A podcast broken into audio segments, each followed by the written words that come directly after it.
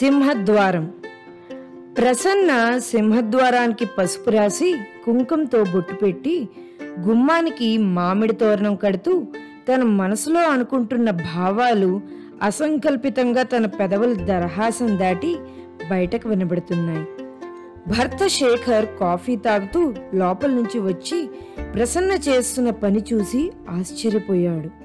అవును ప్రసన్న మోములో ఆ అందమైన చిరునవ్వు చూసి రెండేళ్ళవుతోంది వెంటనే పరుగులాంటి నడకతో లోపలికి వెళ్ళి పూజ గదిలో పూజ చేసుకుంటున్న తల్లిని తీసుకొని వచ్చి ప్రసన్నని చూపెట్టాడు ప్రసన్న పేరులో ఉన్న ప్రసన్నత ఇన్నాళ్ళకి మళ్ళీ ఆమె మోములో కనబడినందుకు ఆ తల్లి చాలా సంతోషించింది.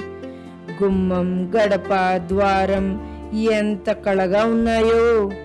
ద్వారం చుట్టూ కూడా అందమైన రంగువల్లులు దిద్ది పూలతోటి మామిడి తోరణాలతోటి అలంకరించి గుమ్మం ముందు అందమైన ముగ్గు పెట్టింది. గడప పసుపు కుంకుమ బొట్టులతో ఎంత నిండుగా ఉందో! మడికట్టులో నుదుటిన కుంకుమ బొట్టు మెరుస్తుండగా సాక్షాత్తు పార్వతీదేవిలా నిండుగా దరహాసంతో చేస్తున్న పనిలో నిమగ్నమైన ప్రసన్నని కాసేపు ఆ తల్లి కొడుకులిద్దరూ అలానే మైమర్చిపోతూ చూస్తూ నించున్నారు. తోరణం కట్టడం పూర్తి చేసిన ప్రసన్న ఎదురుగుండా భర్తని అత్తగారిని చూసి తన ఆలోచనల నుంచి బయటికి వచ్చింది. ఏమ్మా? ప్రసన్న మళ్ళీ ఇన్నాళ్ళకి నేను ఇలా మడికట్టులో ద్వారం అలంకరిస్తూ చూశాను. చాలా సంతోషంగా ఉంది తల్లి అంటూ అత్తగారు మురిపెంగా కోడల్ని ఆశీర్వదించారు. ప్రసన్న నవ్వుతూ అవునత్తయ్య ఇన్నాళ్ళకి ఆ దేవుడు కరుణించాడు నా మొర ఆలకించాడు. ఆ శ్రీ మహాలక్ష్మి మన జీవితంలోకి అపురూపమైన సిరిగా అడుగు పెట్టడానికి ఇంటికి వస్తోంది కదా. మరి స్వాగతానికి ఏర్పాట్లు చెయ్యొద్దు? అందుకే మన సింహద్వారంకి ఈ అలంకరణ. నేను త్వరగా పూజ ముగించుకొని వస్తాను. అప్పుడు ముగ్గురం వెళ్దాం. సిద్ధంగా ఉండండి అని చెప్పి లోపలికి వెళ్ళింది ప్రసన్న. తను వెళ్ళిన వైపు తన్మయత్వంతో చూస్తూ జ్ఞాపకాల గతంలోకి జారుకున్నారు ఆ తల్లి కొడుకులు.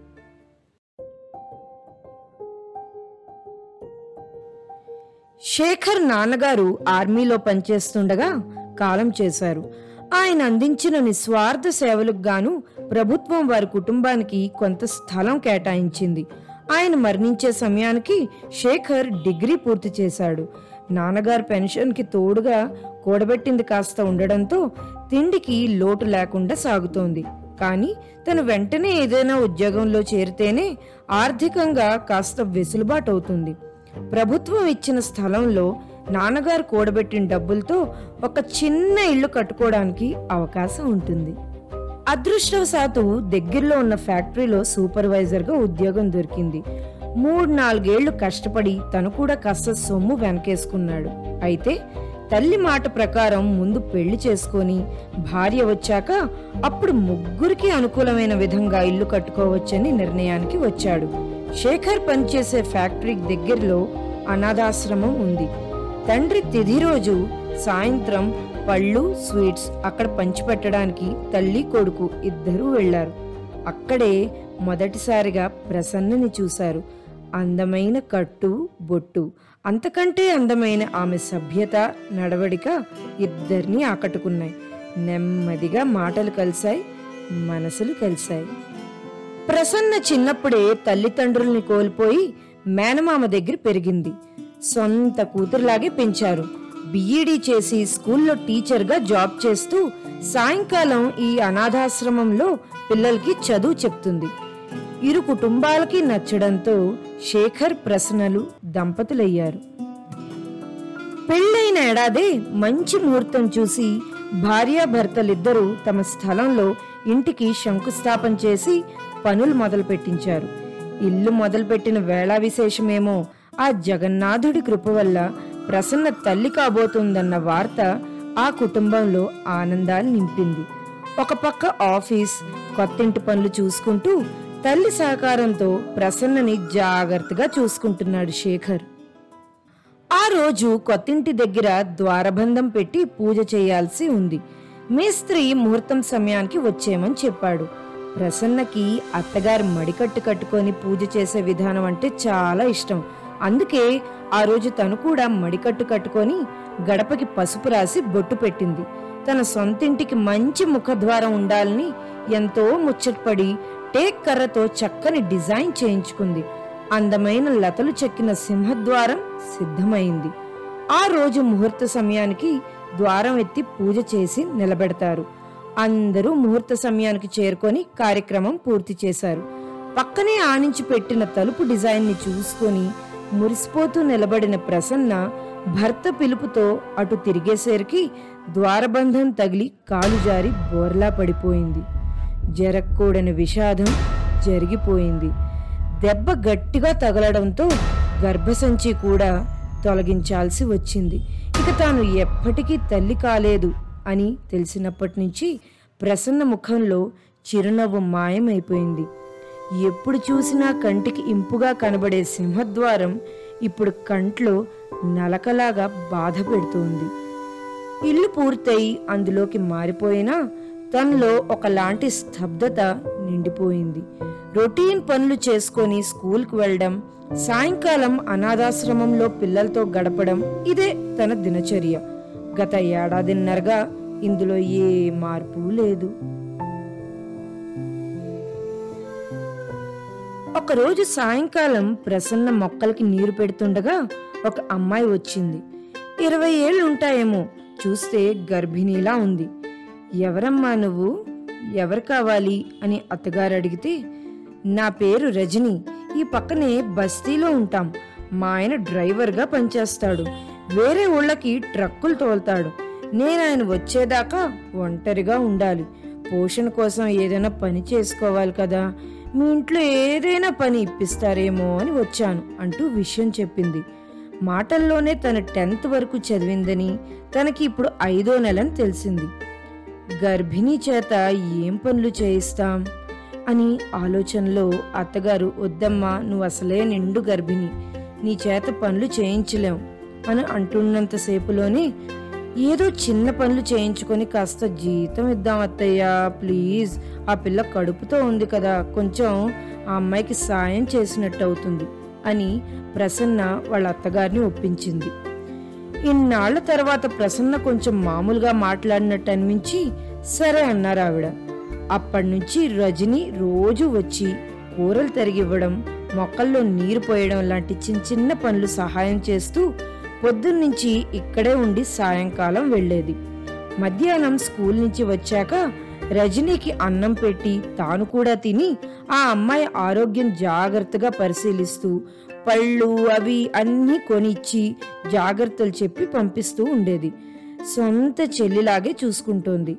ఇప్పుడిప్పుడే ఆ స్తబ్దత నుంచి బయటకు వస్తున్న ప్రసన్నని చూసి శేఖర్ వాళ్ళ అత్తగారు ఇద్దరు చాలా సంతోషించారు.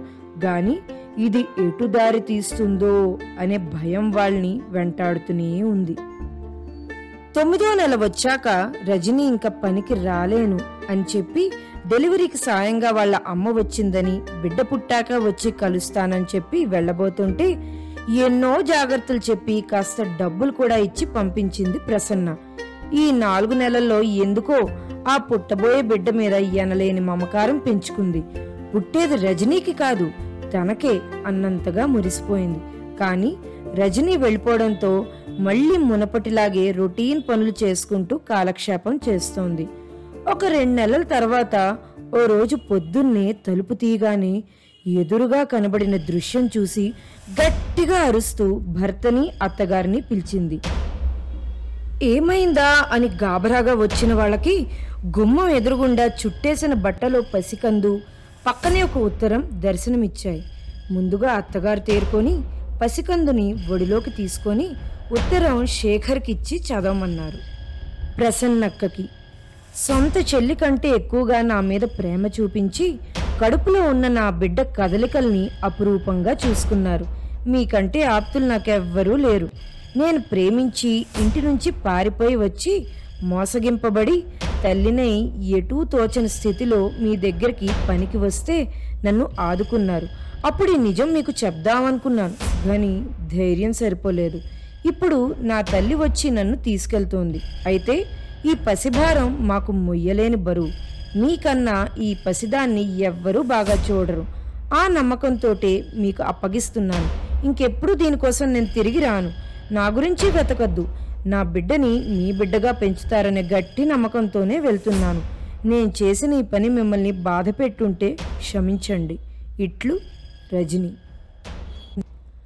ఉత్తరం చదవడం పూర్తయ్యేసరికి ముగ్గురికి ఏం చేయాలో పాలుపోలేదు.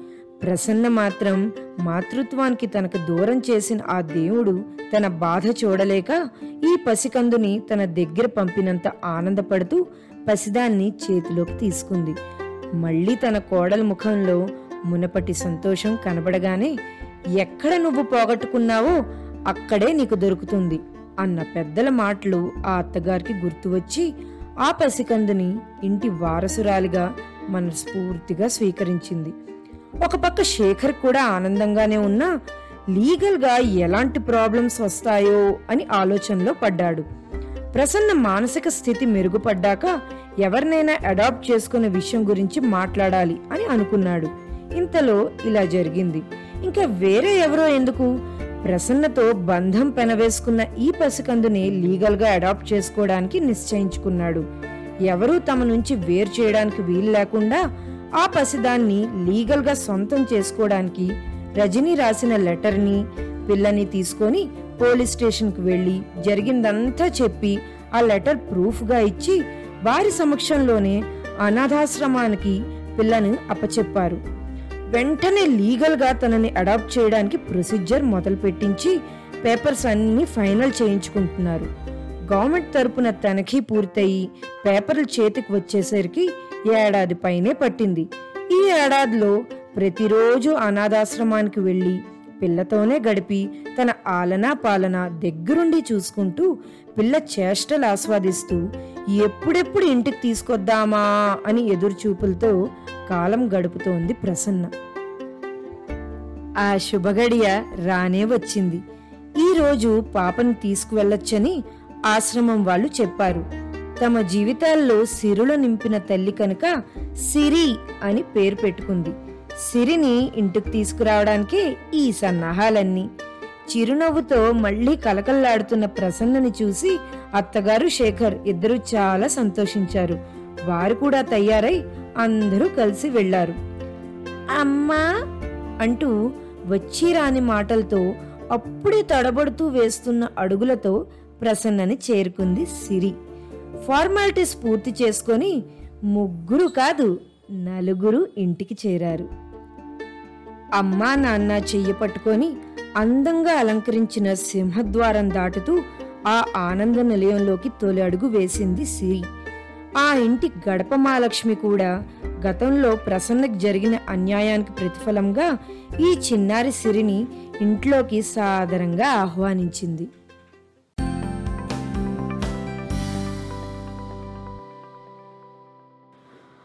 పోగొట్టుకున్న చోటే వెతుక్కోమని సామెత. ప్రసన్న ఏ సింహద్వారం దగ్గర తన మాతృత్వం పోగొట్టుకుందో అదే సింహద్వారంలో అమ్మ అని పిలుస్తూ అందాల అపరంజి బొమ్మ బుడిబుడి అడుగులు వేసుకుంటూ తనను మళ్ళీ తల్లిని చేసింది. రజనీ రూపంలో ఆ అదృష్టాన్ని దేవుడు ప్రసన్నకి అందించాడు. అంతా భగవతేచ్ఛ. ఇది ఈ వారం మన హార్ట్ టచింగ్ స్టోరీ సింహద్వారం. మీకు నచ్చిందని ఆశిస్తున్నా. మీ అభిప్రాయాల్ని సలహాల్ని సూచనల్ని ఎక్స్పీరియన్సెస్ అన్నీ మాతో షేర్ చేసుకోవచ్చు. స్పాటిఫై లింక్లో వాయిస్ మెసేజ్ ద్వారా కూడా మీరు మీ అభిప్రాయాలు తెలియజేయవచ్చు. లేదా ఫేస్బుక్ పేజ్లో ట్రిపుల్ ఎస్ టీమ్ పాడ్కాస్ట్లో కమెంట్ సెక్షన్లో టెక్స్ట్ చేయవచ్చు. You can always reach out us at Bommarillu కథలు at the rate Gmail dot com so friends ఇది మన ఈ వారం కథ. మళ్ళీ ఒక మంచి కథతో మిమ్మల్ని మళ్ళీ పలకరిస్తాను. Until then this is RJ Shilpa signing off for the day